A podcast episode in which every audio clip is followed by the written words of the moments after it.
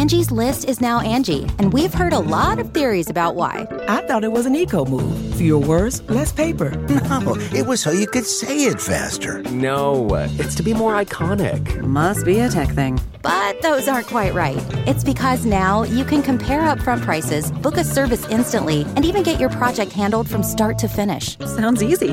It is, and it makes us so much more than just a list. Get started at Angi.com. That's A N G I, or download the app today.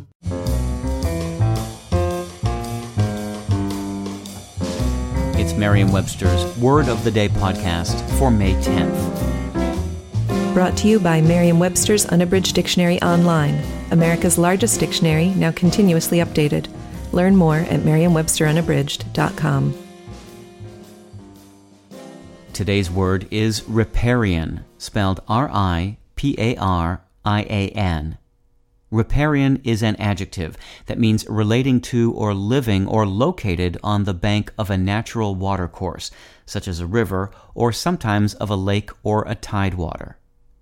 Here's the word used in a sentence from the Houston Chronicle by Molly Glentzer. But invasive plants slowly overtook the native savannas, prairie, and riparian forest that soil samples have proved were there first. The word riparian came to English from the same source that gave us the word river, the Latin word riparius, a noun deriving from ripa, meaning bank or shore. First appearing in English in the 19th century, riparian refers to things that exist alongside a river, such as riparian wetlands, habitats, trees, etc. Some river communities have laws called riparian rights, referring to the rights of those owning land along a river to have access to the waterway. Note the distinction of this word from littoral, spelled L I T T O R A L, which usually refers to things that occur along the shore of a sea or ocean. With your word of the day, I'm Peter Sokolowski.